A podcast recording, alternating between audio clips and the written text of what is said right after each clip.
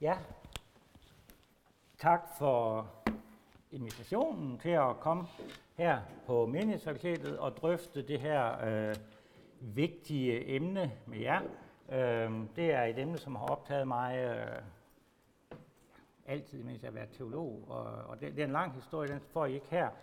Øh, men øh, jeg er jo blevet inviteret nu til at sige noget om synet på fortabelse i oldkirken og i moderne teologi, og øh, Hans Ole, som sidder bag ved skærmen, eller jeg står bag ved skærmen, det ved jeg ikke, øh, introducerede den her debat, øh, som har været der. Det er jo nok måske også en af grunden til, at det lige er mig, jeg har spurgt, fordi jeg har øh, bidraget også til de her debatter, der har været i, øh, i de senere par år, blandt andet her med den her lille bog, og nu reklamerer jeg også for den, altså øh, Må vi være, hed den. Øh, nu hedder den vi er her, fordi det har vi fundet ud af, at vi er mange, der er her med de øh, synspunkter. Øh, og det handler blandt andet om det her synspunkt, må vi, må vi være her også, når vi øh, øh, abonnerer på tanken om alles frelse. Og det, det er jo det synspunkt, jeg har, det kan jeg lige så godt røbe fra, øh, fra starten af. Men nu til, øh, til sagen, og jeg har ændret, eller foreslået en lille ændring i, øh, i titlen, kan, kan I se. Uh, titlen er i programmet Synet på fortabel søn, og det der end, det har jeg sat i parentes, fordi jeg altid bliver lidt skeptisk, hvis man taler alt for bestemt om tingene. Ikke? Fortabel søn, det ved vi, hvad er. Ikke? Øh, uh, nej, det gør vi nok ikke. Det er for eksempel derfor, uh, vi er samlet her. Ikke? Så jeg vil foretrække at sige fortabel søn, fordi det er mere åbent, så, kan vi, så er det ikke defineret sende, så er det en fortabelse, som vi ved, hvad er. Nu starter vi med at, at drøfte sagen, inden vi, uh, inden vi har et, uh, et svar, så at sige. Det får vi nok ikke. Uh, men jeg har nogle uh, få slides her. Jeg har 20 minutter. Nu skal jeg lige se på tiden. Uh, der er et ur. Uh, jeg vil, jeg vil sige noget både om oldkirken og moderne teologi, men jeg vil egentlig mest sige noget øh, systematisk om, hvad, øh, hvordan man kan forstå det her med øh, fortabelse. Og jeg starter med sådan det, jeg har kaldt en, en baseline, et udgangspunkt. Her, her kan vi starte fra, og det, øh, diskussionen fra. Og øh, det, det er det første, jeg vil sige noget om. Og det første punkt, det er, at der er tekster i det nye testamente, der definerer fortabelse som evig pine. Der er nogen, der definerer det som til indgørelse eller annihilation.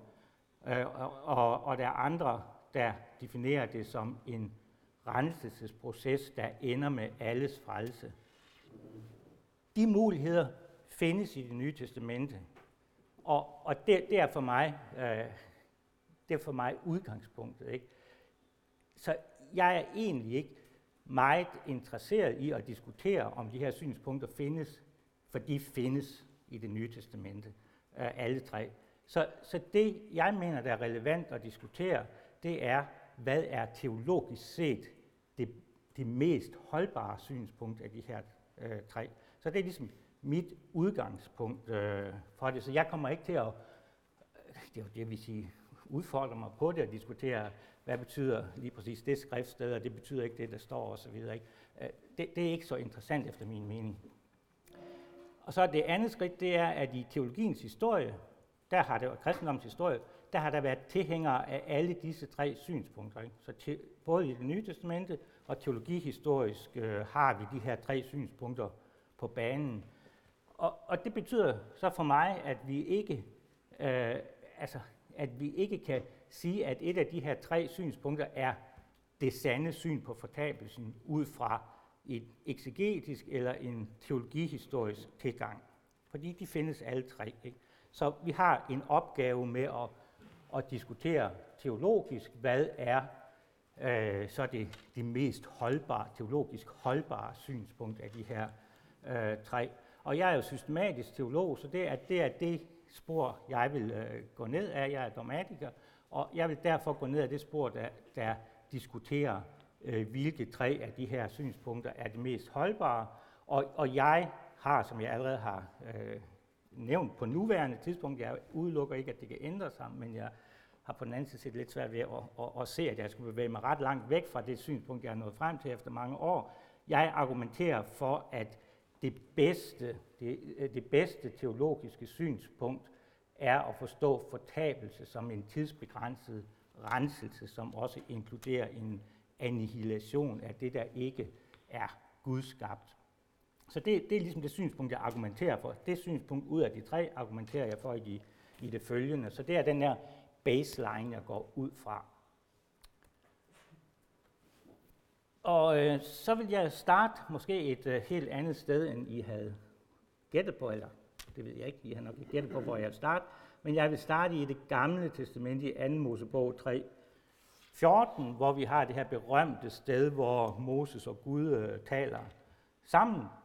Og, øh, og øh, Moses spørger øh, Gud, øh, hvem skal jeg egentlig sige til israelitterne, at du er?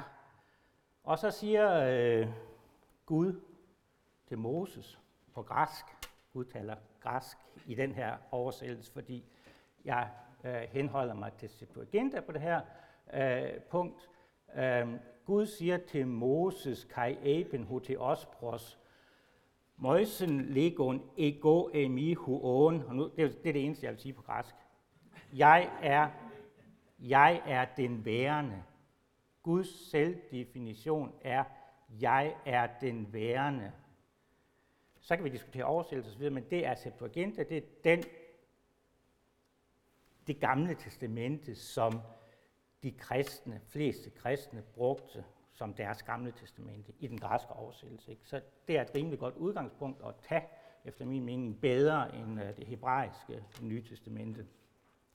Nå, ifølge uh, de første århundredes græsksprogede teologi, som jo så følger i den her tradition, skal det her forstås sådan, at Gud er værens kilde, hvorud fra alt værende strømmer.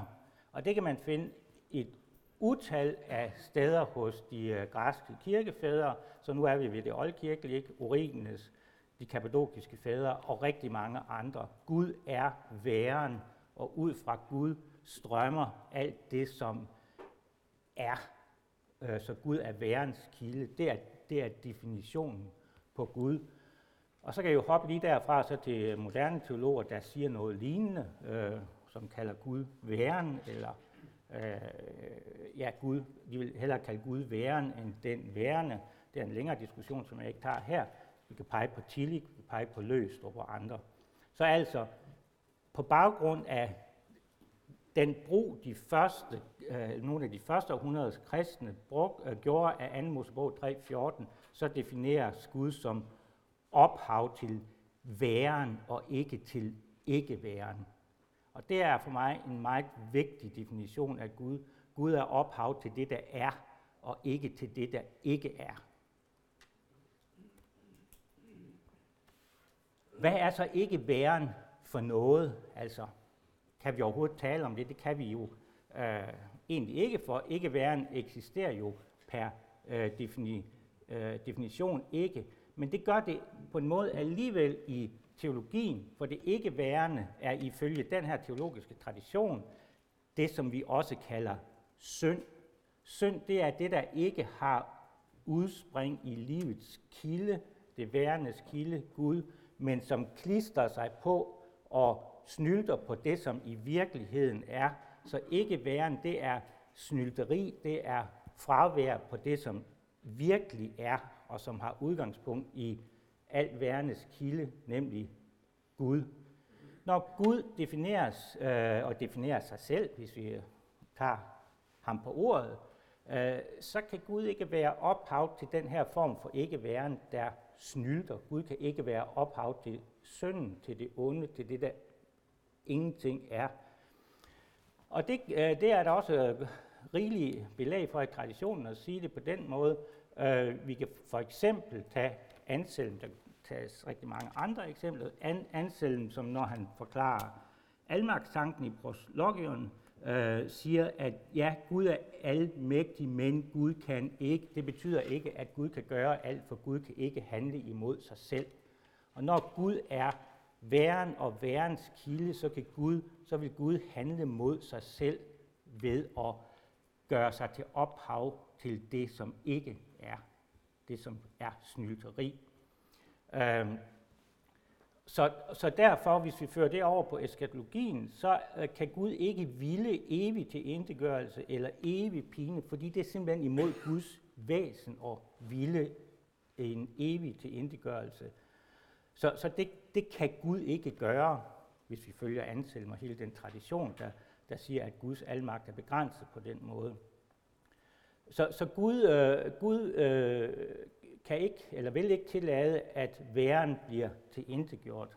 Igen i Oldkirken kan vi tage Athanasius som et øh, i det inkarnation, hvor han øh, gør rede for, øh, ja, selvfølgelig, øh, jævnfør overskriften, ikke? det er inkarnationen, hvorfor blev Gud menneske? Gud blev menneske, fordi Gud ikke kan tillade, at væren bliver gjort til intet.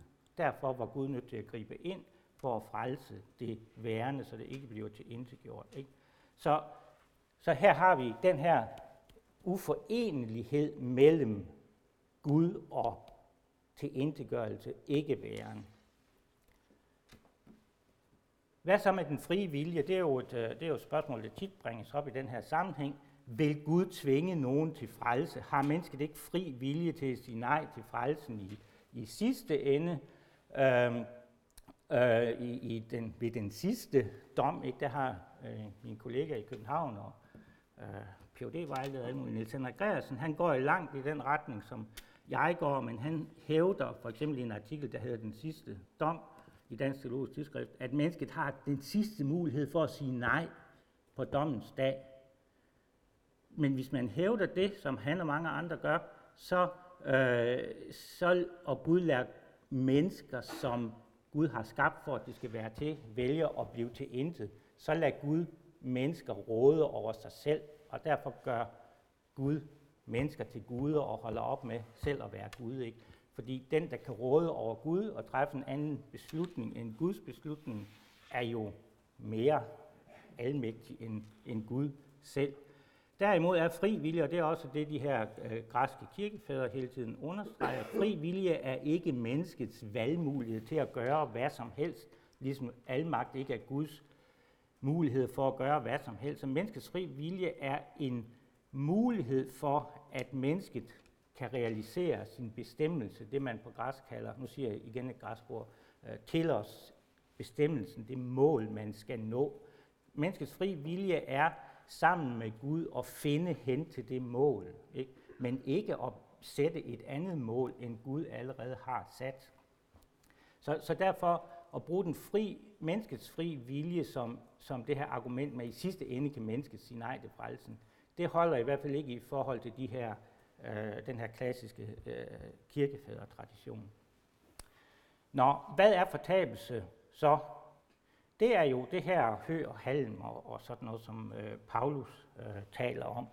Øh, dom og udrensning øh, er øh, til indegørelse, annihilation af synden, altså af, af det, som ikke er i virkeligheden. Altså alt det, der snylder, alt det, der knytter sig på, øh, på det, der virkelig er, det virkelige skabte. Øh, så, øh, så i forlængelse af den her definition af, at synd er egentlig noget, som ikke har eksistens i sig selv, fordi det ikke stammer fra Gud, værens kilde, øh, så er synd også det, der ved dommen skal renses ud, for at kun den skabt, Gud skabte væren står tilbage. Ikke? Så fortabelsen er den her udrenselsesproces, hvor alt det her hø og halm og strå, som i virkeligheden ikke er noget, forsvinder. Og Paulus taler jo om den her ild. Hvis nogen bygger på grundvolden med guld, sølv, ædelsten, træ, hø, halm, skal det vise sig, hvad slags arbejde enhver har udført. Dagen skal gøre det klart, for den bryder frem med ild, og ilden skal prøve, hvordan hver enkelt, enkelts arbejde er. Hvis det, han har bygget, bliver stående, skal han få løn, altså øh, gerningsretfærdighed. For lige at slå det ord ud, det skal, det skal vi ikke diskutere nu. Øh, men, men hvis hans arbejde går op i lurer, altså alt det, jeg hører, halm og strå, skal han gå glip af lønnen, men selv blive frelst dog som gennem ilden. det er lige præcis den her renselsesproces, hvor det, e- det, der egentlig ikke har selvstændig eksistens, renses ud i, øh, i, den her, i den fortabelse, som er en annihilation af det, som ikke har væren i sig selv, og som ikke er skabt af Gud. Og så ud af ilden, så kommer det rensede menneske, øh, altså skabelsens menneske, kunne man også sige, hvor synden er øh, renset ud, men mennesket selv er, øh, er frelst igennem den her renselsesproces. Øh, så, og det er jo en proces, som, altså det her lutringsbillede, det finder vi jo utallige steder i, i de bibelske tekster, i traditionen, i salmerne osv., den store mester kommer og så videre, ikke? Øh, øh, og lutrer sølvet med flid, ikke? altså brænder den her, øh, brænder alt det her væk, og får slakkerne væk, så det rene sølv eller guld, eller hvad man nu renser, står tilbage i al sin øh, guddommelige øh, pragt. Øh, så derfor er fortabelsen ikke evig. Der er en fortabelse, der er, der er en dom, der er en fortabelse, og fortabelsen af dommen kan være hård. Er det, fordi vi slipper rundt på mig, der det der, der snylder, ikke? Øh, men det forsvinder, og så står mennesket der, rent og gudskabt, øh, øh, og, og klar til at gå ind i Guds rige, så fortabelsen ender. Den er, som det nye testamente siger gang på gang, øh, den er eonisk. Og en af, en af problemstillingerne i hele det her spørgsmål, det er, at der, at der er en misforståelse knyttet til, til det her græske ord. Hvad er, er en eon? Det er en eon er en periode af tid. I, det, øh, i, I oversættelserne så står der næsten altid evig. Og derfor går vi rundt og tror, at den her fortabelse er evig. Nej, den er eonisk. Den varer en tid, og når den tidsperiode er slut, øh, nu kan vi, altså vi har lidt svært ved at tale om tid på den måde, som man gjorde på den nye testamentets tid og i de tidlige kirkefædre, men når den æon er slut, så er mennesket renset, og så kommer der en, en ny æon, som er Guds rige. Så, så fortabelsen er æonisk, men det betyder ikke, at den er evig. Den er tidslig begrænset. Og så til det sidste, og der tager jeg, og det er fordi, jeg har kigget lidt længere frem i, i programmet, og, øh, og ja, tilladt mig at komme med et øh, indlæg til, til det sidste øh, punkt også. Øh, nu har, mener jeg så, jeg har, mit synspunkt er i hvert fald, jeg, jeg ved ikke, om jeg har overbevist ja, det har jeg, men øh, sandsynligvis ikke alle sammen, ikke? Øh, men, men mit synspunkt er, at øh, der ikke er øh, nogen øh, evig pine eller til indegørelse. Det er, ikke, det er simpelthen ikke forenligt med Guds væsen. Ikke? Så har vi jo CA 17, som vi skal snakke om senere på sidst på eftermiddagen, ikke? som jeg så har øh, kopieret ind her. Kristi genkomst øh, til dommen er, er overskriften. Jeg har bare kopieret det fra Folkekirken.dk, den oversættelse, der er der. Ligeledes lærer de, at Kristus skal åbenbare sig ved verdens ende for at holde dom, og han skal opvække alle de døde, give, give de fromme og udvalgte et evigt liv og evindelige glæder, men fordømme de ugudelige mennesker og djævlene til at pines uden ende. De fordømmer gendøberne, som mener, at der skal være ende på de fordømte mennesker, så djævlenes straffe, de fordømmer, så kommer den fordømmelse at af, af, øh, af tusindårsriget og sådan noget også. Men altså, Confessio Augustana i artikel 17 har den her fordømmelse af dem, øh, øh, som hævder, at straffen skal være uden ende, og som siger, at øh, som ikke går ind, øh, ikke har det synspunkt, at, at ugudelige mennesker pines øh, uden ende. Det er jo en misforståelse af, hvad det græske ord eon betyder, der kommer til udtryk her.